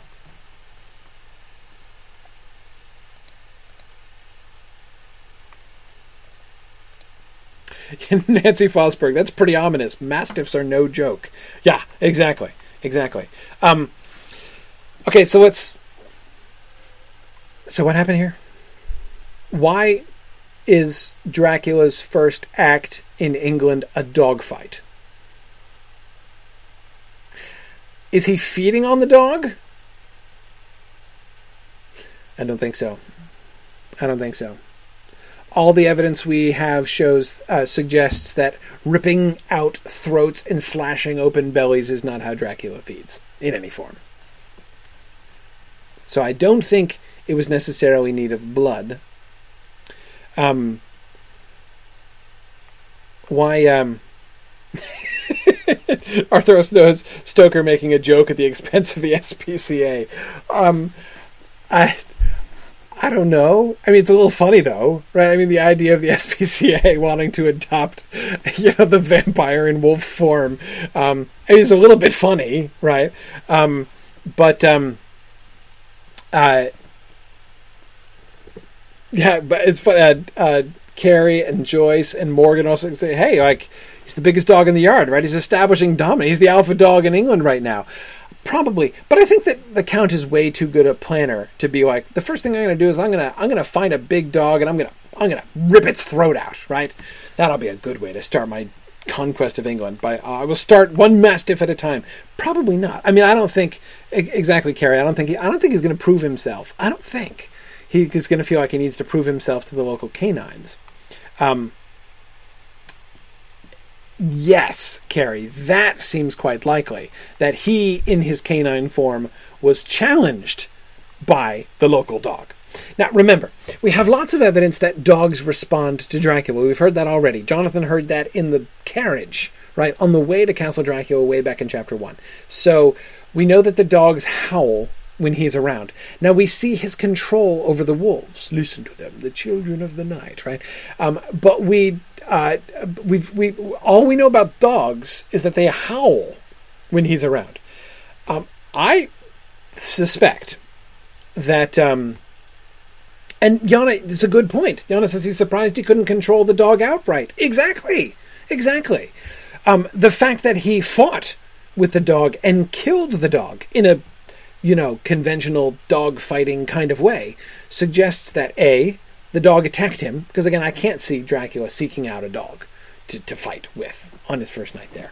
I mean, he's way too smart and cunning and clever planning for that, right? Um, so it suggests to me that the dog attacked him, which shows A, dogs do not automatically respond to him in a friendly fashion, right? Wolves, maybe, at least the wolves obey him, but the dog, and he did not seem to be able to exert Yana control. He had to put the dog down when it came after it, right? Um, so that does suggest to me that he could not just control the dog. So we have a difference between dog and wolf, it would seem.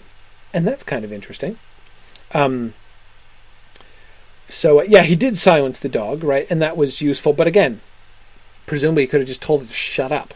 And also, like, if the dog is howling, I mean, in a thunderstorm and whatever, like, it's not like it's going to give him away terribly, right?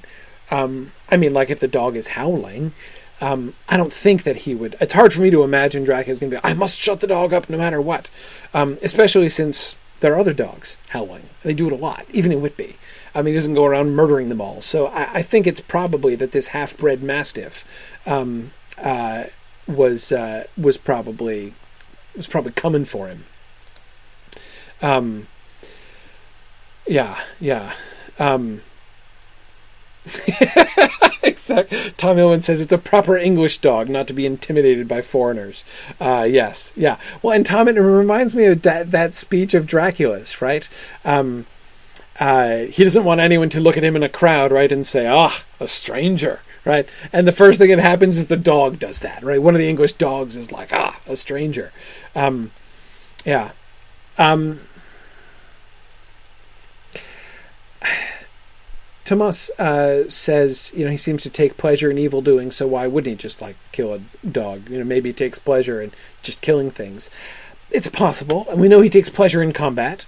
Um, uh, so you know, it's conceivable. Again, I, I just the thing that Jonathan learns about him, yes, he takes delight in the sort of the savage history. You know, we are we the of Dracula are a fighting race and all that. Um, but you know, we know, are a are a fighting race. However, um, the primary aspect of Dracula that Jonathan learned is his his calculation. Right? Um, he's very cunning, uh, and he takes he's he's he's a very careful planner. Um, but anyway, let's not get bogged down. We still got a lot to figure. We're still only on one of three phases. Remember, um, if we have to save Lucy for next time, that's okay. We can we'll do more of the Lucy story at one time. But doggone it, we're going to get to Renfield tonight. Okay. Um. So what happens next? Tell me what happens next. So Dracula jumps off the ship in the form of a wolf, goes herring off or wolfing off or whatever into the darkness, right? Um, towards the churchyard because it's it's uh, right next to Tate, Hill, Tate Hill Pier at the foot of the cliff is where uh, he got in the fight with this with with, with the mastiff, right? Where does it go? Where does it go? Where exactly does he go? We know precisely where he goes. Um, you're an ancient Transylvanian vampire. It's your first night in England, right? You need to find somewhere to hang, right? I mean, you're new.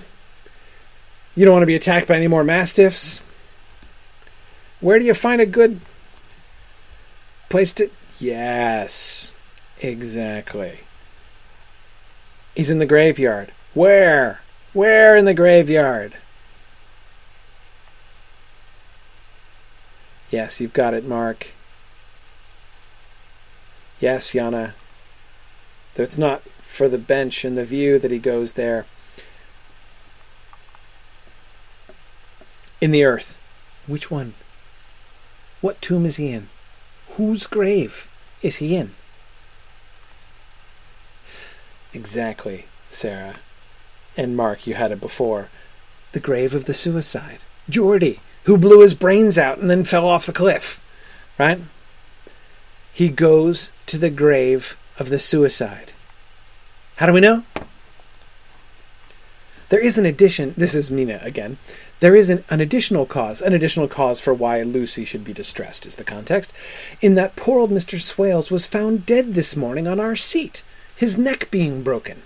He had evidently, as the doctor said, fallen back in the seat in some sort of fright, for there was a look of fear and horror on his face that the men said made them shudder.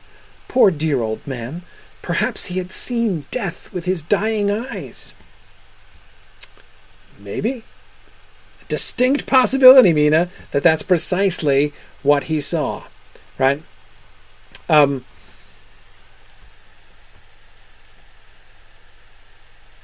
on the seat, which is on the grave, right? On Geordie's grave, grave, the grave of the suicide. So he's sitting there on the, and he is lying there dead, like he fell backwards when something. Came. So he either saw Dracula coming out of the grave and freaked out and died, or he saw Dracula coming back to the grave and he freaked out and died. Remember the dates. It's easy to start overlooking the dates because you know they come up so often, right? And you just kind of your mind kind of uh, skims over them. at least I find that uh, it happens uh, very easily. But if we pay attention to the dates, the ship lands on the evening of August 8th. It is in the afternoon, sort of morning afternoon of August 10th, that Mina is writing this. Okay? Um, so he is found, Mr. Swales is found dead on the seat on the morning of August 10th, which means that he presumably fell over and broke his neck and died in the night. That is the night between August 9th and August 10th. It was the night of August 8th to August 9th that Dracula arrived. So Mr. Swales' death comes more than 24 hours after Dracula makes landfall. Okay? That's why I think it's likely. And remember, Mr. Swales is often up on the seat until dusk. It seems to me quite likely, therefore, that it was at dusk on August 9th um, when Dracula, who was running that direction in the form of a wolf, right, takes refuge in the grave of the suicide, emerges from the grave of the suicide, presumably at first in gaseous form, then taking his own form upon leaving the tomb, and Mr. Swales is sitting there and freaks out and dies. That anyway is my theory. We don't have we, we only get so much data, and it's never definitively resolved exactly what happened. But the timing seems to work. He, so he spent the intervening day. His first day in England was seems to have been uh, spent in Geordie's grave, in the grave of a suicide. Remember that um, exactly as several of you are pointing out. Suicides are normally buried separately. This is where we come back to the lies written on the tombstones. That, that's an important lie um, that Geordie died falling from the cliff. Um, there's a reason why his tomb does not say, um, you know, blew his brains out uh, above the, you know, but um, he, uh, uh, he, he, he, it can't say that. They lie and say that he died and is much lamented because otherwise they couldn't legally bury him in the churchyard. The grave of a suicide is unholy ground. Suicides are not buried in sacred ground, lest it taint the sacred ground. Um, uh, was his grave empty? No, no. Geordie's there. He's not one of those lies, right? They're a bunch of empty graves, right? If uh, if Dracula's just looking for a you know a, a vacancy sign, right? Again, we had Mr. Swales talk about all the vacancies in the graveyard, right? But it's not vacancy that uh, that I think he's looking for. Um, it's uh, it's it's that peculiar. So, on the one hand, he goes right to the churchyard, right? Presumably, there are many other unhallowed places around that he could find, but he goes right to the churchyard, and we see he's shipped with him dirt from the chapel at Castle Dracula, and you'll remember him emphasizing to Jonathan how glad he is that there is a chapel of old times in Carfax, the house that uh, that that Jonathan bought for him, right? So, okay. So his connection with sanctified ground is complicated. He can't lie in ground that's totally unconnected with the church and churches, but he can't lie in sacred ground either. So he goes to the grave of the suicide. Okay?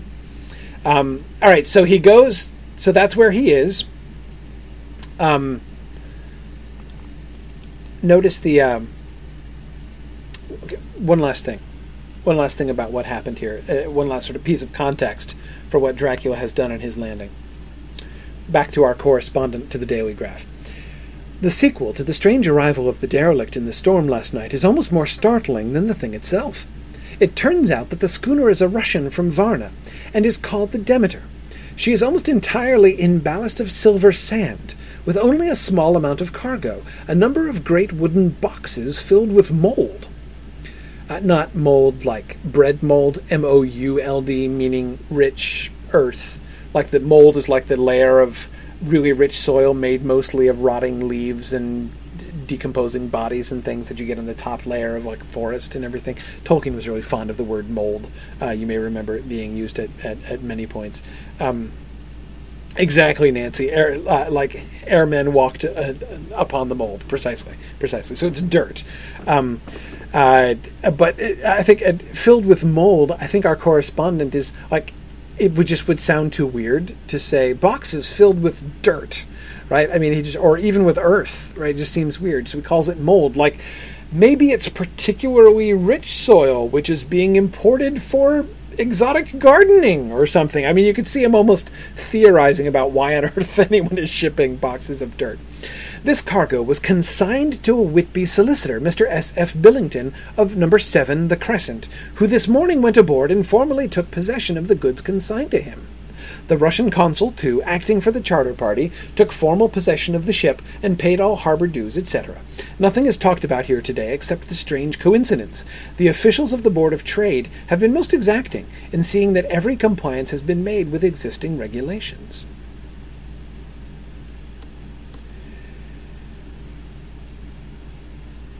Do you see the significance of this?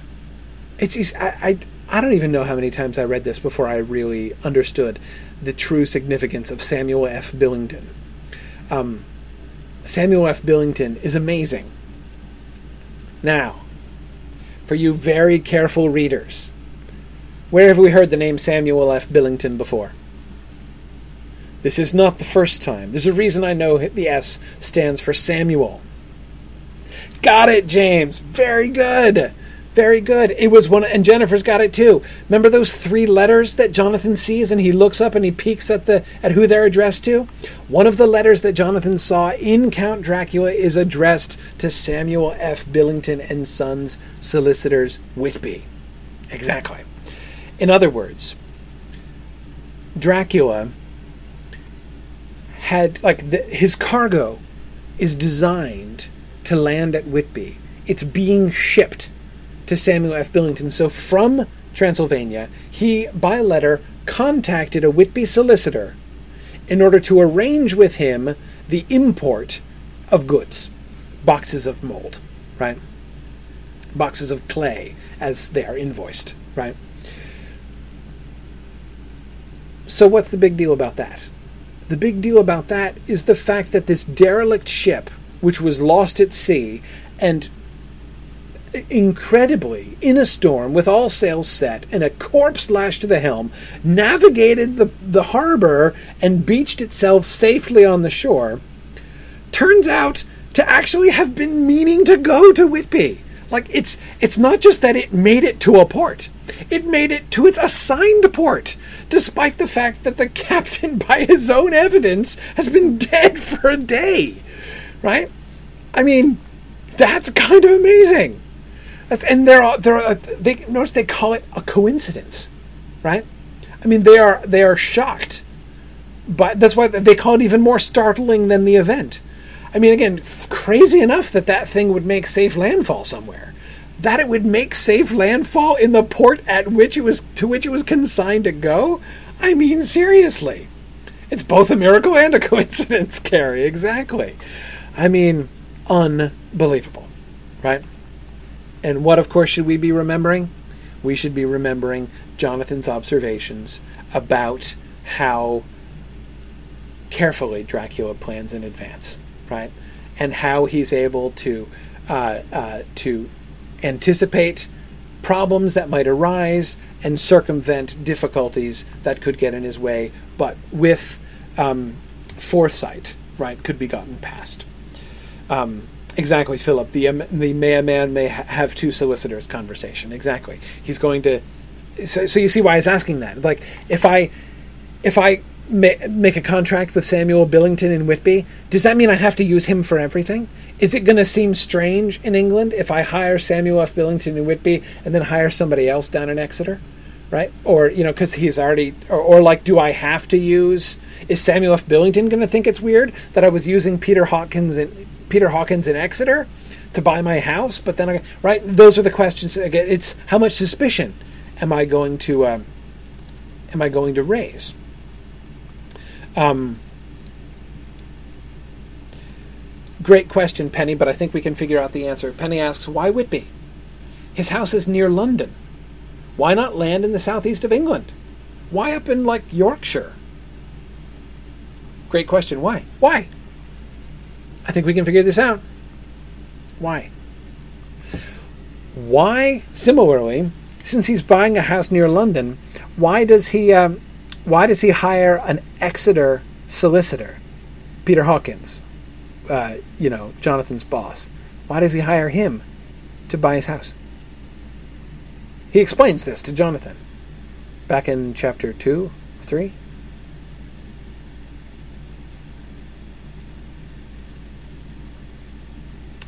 Keeping secrets, yeah.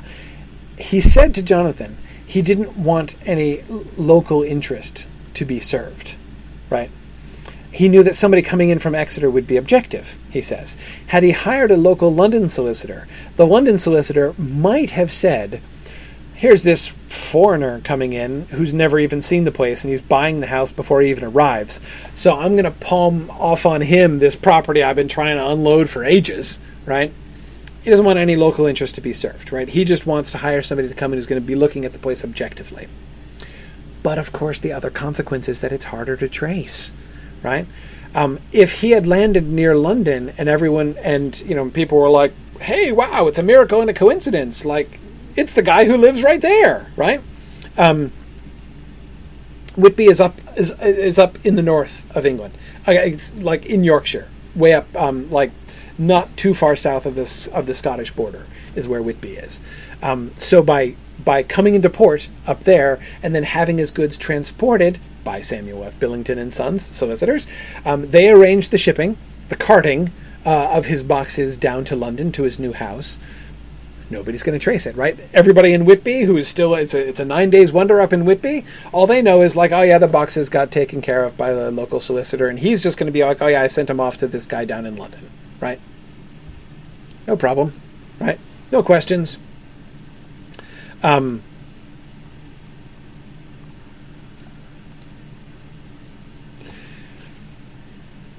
let's look at Renfield. I've still got like a good 15 minutes to look at Renfield.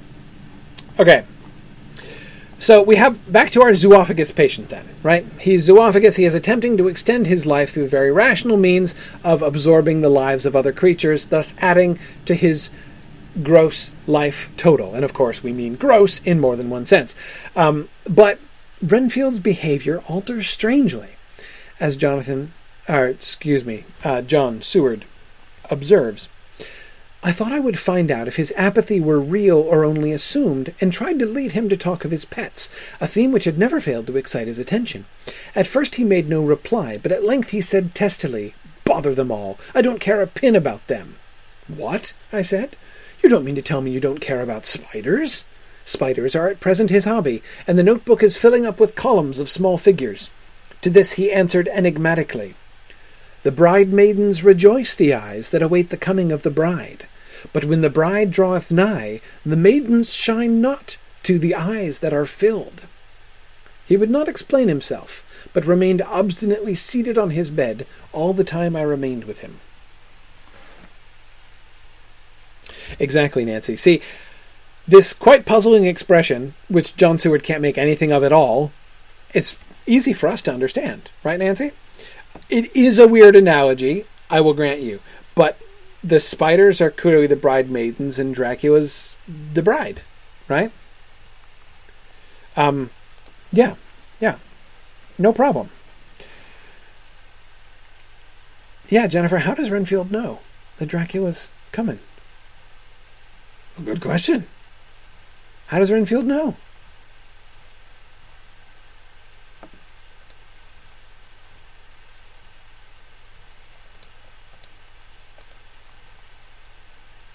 Yes, Arthur is remembering a lot of uh, Hebrew psalms about the bride who represents Israel, and the bridegroom uh, is God. Yes, yes, lots of uh, of language in that direction in the parables of Jesus in the New Testament as well.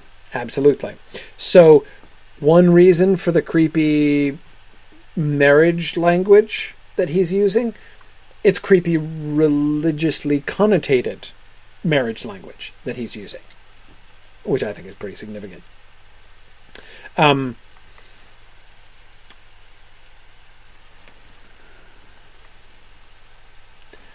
let's keep reading. This is that night he escapes and runs away to the that creepy house next door. Dracula's house, Carfax. Right? Remember, Jonathan mentioned uh, when he was talking about the property with Dracula back in chapter three that um, that it, it borders his new house borders a lunatic asylum. Right? On the far side of the house, I found him pressed close against the old iron bound oak door of the chapel. He was talking, apparently, to someone, but I was afraid to go near enough to hear what he was saying, lest I might frighten him and he should run off. Chasing an errant swarm of bees is nothing to following a naked lunatic when the fit of escaping is upon him. After a few minutes, however, I could see that he did not take note of anything around him, and so ventured to draw nearer to him, the more so as my men had now crossed the wall and were closing him in. I heard him say, I am here to do your bidding, master. I am your slave, and you will reward me, for I shall be faithful. I have worshipped you long and far off. Now that you are near, I await your commands, and you will not pass me by, will you, dear master, in your distribution of good things? Yes, Nancy, this is definitely the religious capitalization. Absolutely. Absolutely. What just happened here? Renfield says, I have worshipped you long and afar off. Really? How did Renfield know Dracula? How did he know he was near? Did he know he was coming? Did he send another Ren- uh, letter to Renfield? Dear Renfield, my long-term pen pal, I'm coming, and I hope to, you know, we can uh, meet up in person sometime soon. Right? Probably not pen pals, Karita. I agree.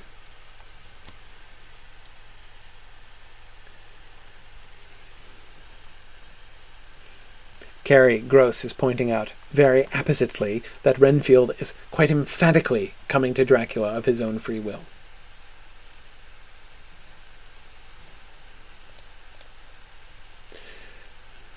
Let me ask this question another way. So, think about options here, right? Either A, Renfield does have some prior familiarity with Dracula, or B, he doesn't and he is merely perceiving him in some vague and somewhat mystical spiritual sense, right? And I think the evidence is very heavily on the second side. I think the evidence is very, very strong that Renfield has never met Dracula before, has never been to Transylvania before, um, has had no correspondence with Dracula to warn him that he was coming, but merely perceives him in the same way that Mr. Swales seemed to perceive that Dracula was coming. Um, why do I say that? Where is he? I mean, like literally, where is he standing? Renfield.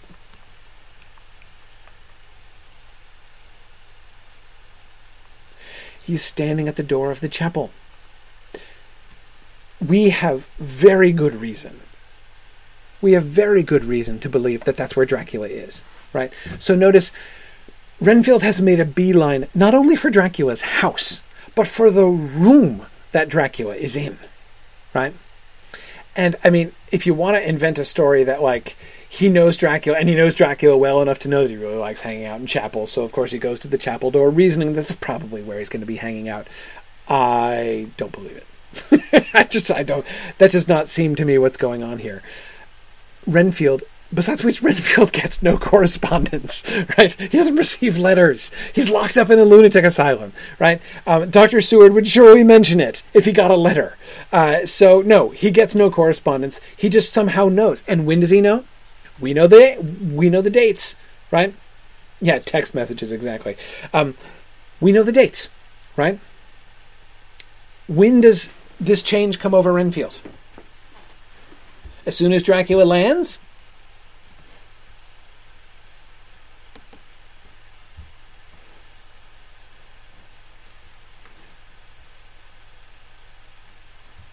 No. No. When does the change come over him? When the boxes are delivered. Yes. When the boxes are delivered. Which, to jump ahead, also correlates with that period of several days where Lucy was doing much better. She seemed to be rallying, right? And her spirits were high. Um, and she's like playing tennis with Arthur and stuff. Yeah. Lucy had a really good couple days.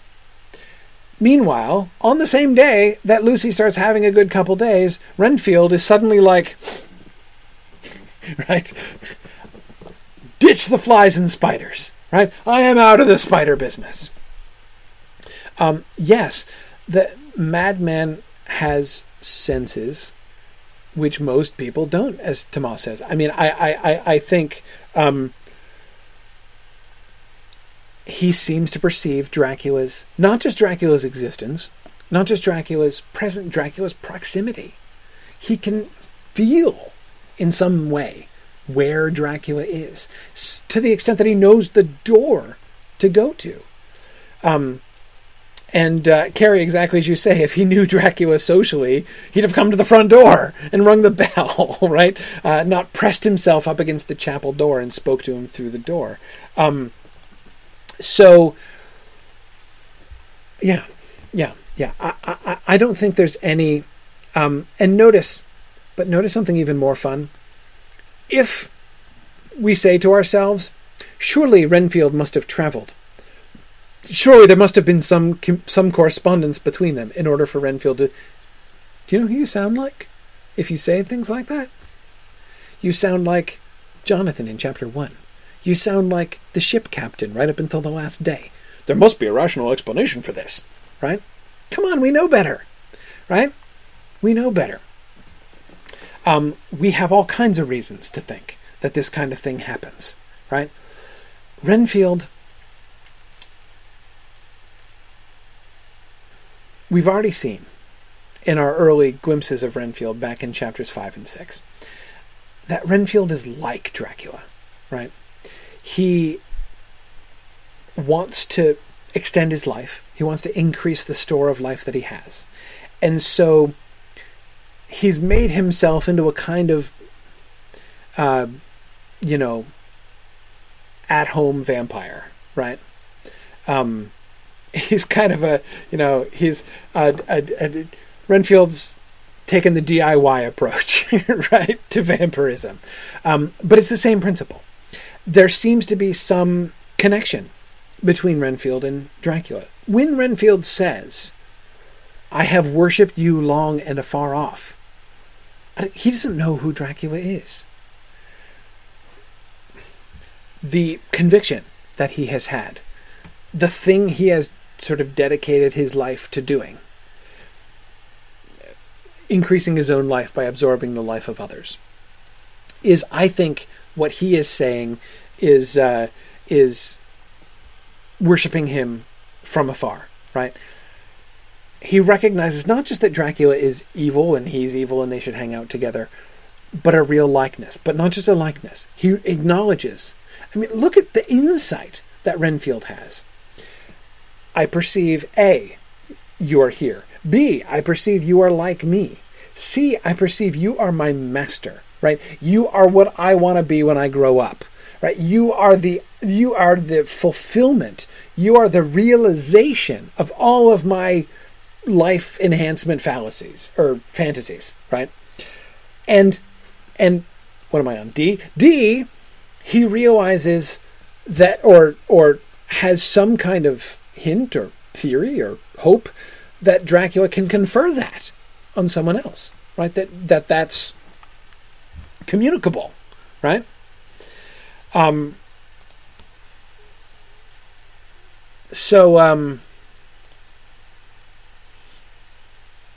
Yeah. So he just he he seems to to know these things, to perceive these things. Um, you know, a couple of you have made references to uh, Jonathan Strange and Mr. Norrell. I have to admit, I can't help but think of Jonathan Strange and Mr. Norrell now in this passage. Uh, that, of course, never happened to me before when I read this book because I had never read that book before. Uh, but thinking about the insight of Mad Men here, I yeah, Renfield, he's in a different place, right? Um, and yeah, James, he thinks that he thinks that uh, that Dracula is going to understand him, right? That's why he comes to introduce himself right, to abase himself before Dracula. Um, yeah, Carrie. So when the real arrives, he he is somehow attuned to him. He senses him, knows him. Absolutely, absolutely. Um, so, um, yeah, yeah, yeah. Uh, I, and I, think we have to confront this. I, I think that um, any attempt to rationalize this, to create a backstory for Renfield, which would explain all of this, I mean, it's a natural impulse, right? And it's an but it's a very ironic impulse in the context of this book, right? Um, that's exactly what uh, you know all of the uh, highly reasonable modern 19th century people would be doing, right? Um, another change in my patient. At five o'clock, I looked in on him and found him seemingly as happy and contented as he used to be. He was catching flies and eating them, and was keeping note of his capture by making nail marks on the edges on the edge of the door between the ridges of padding. When he saw me, he came over and apologized for his bad conduct, and asked me in a very humble, cringing way to be led back to his own room and to have his notebook again. I thought it well to humor him. So he is back in his room with the window open. He has the sugar of his tea spread out on the window sill, and is reaping quite a harvest of flies. He is not now eating them, but putting them into a box as of old, and is already examining the corners of his room to find a spider. I tried to get him to talk about the past few days, for any clue to his thoughts would be of immense help to me, but he would not rise. For a moment or two he looked very sad, and said in a sort of far away voice, as though saying it rather to himself than to me, All over, all over.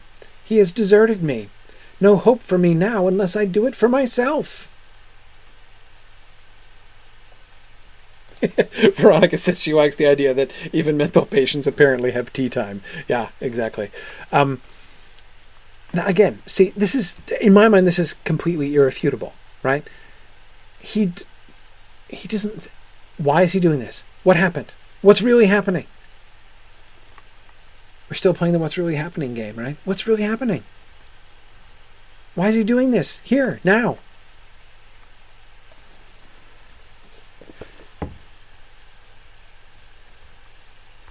he got dumped. How does he know he's dumped? How does he know he's dumped? This is the very end of chapter, near the very end of chapter 9, right? Jonathan is looking in on, uh, or, or John Seward, right? 4th of September is when this stuff happens. On that same day, right? 4 September, John Seward, also who is also looking in on Lucy, right? Sends a telegram to Arthur. Patient still better today. Still better, right? She's been getting better. She's better again. Wow, she's doing, really doing great. 5 September, patient greatly improved.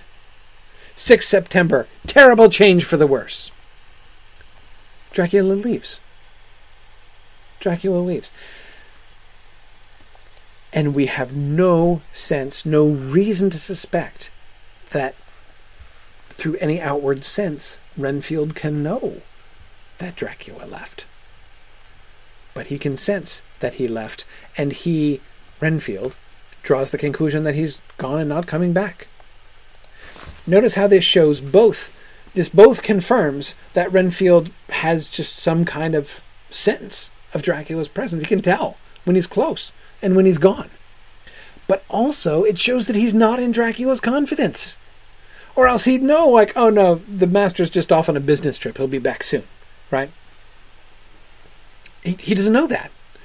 He senses Dracula's presence and he's enormously excited. So excited he immediately throws over the whole cumulative life gathering project that he's been working on, right? The whole zoophagy project, you know, Project Zoophagy, right? Kicks that right out the window, literally, and uh, and says, "Okay, no, this is the real deal. My ship has come in, right?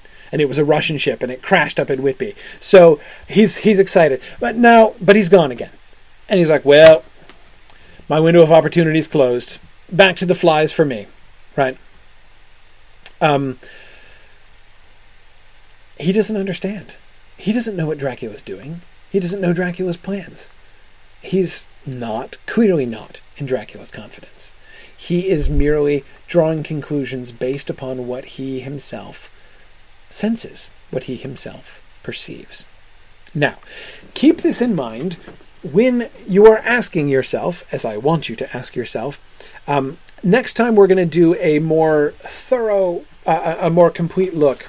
Um, I'll just remind myself here. Let's see.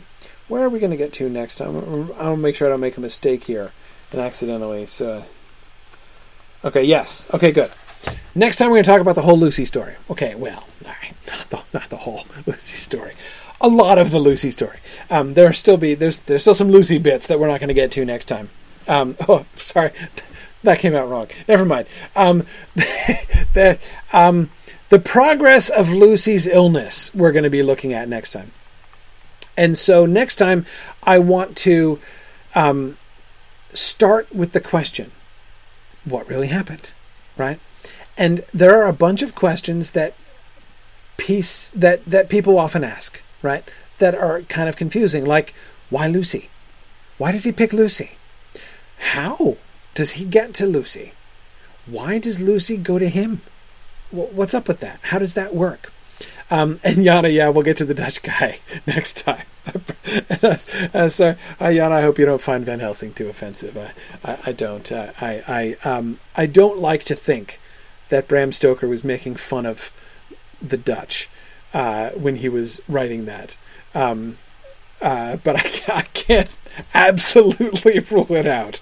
Um, I particularly, I particularly like, um, I particularly like uh, um, Van Helsing's attempt to do English idioms. Uh, it's, I think it's uh, that's that's especially fun. But anyway, okay, sorry. Um, Okay. Lucy, next time. So, how does she get there? What happens? See if you can see if you can piece it out, right? Um, I want to do the what really happened version of Lucy's of the whole course of Lucy's illness, right? We can I think figure out pretty much all of it. And in the course of that, we're going to learn a lot about um, a lot more about about Dracula's uh, um, uh, powers and limitations, right? Um, okay. Um, yes. Also, thank you, Morgan, for reminding me. Also, um, it will be in your best interest to forget everything you know about blood types. Just, just forget about it. Okay. Um, there are totally different rules for blood transfusions. Just go with it. Okay. Just absolutely go with it it will make your life so much easier when you when you move forward. So, just a little warning for next time. Thanks everybody. So chapters 10 through 12 for next time and we will uh, we will we will talk about Lucy and Lucy's uh, unfortunate fate. Thanks everybody. Good night. See you guys next week.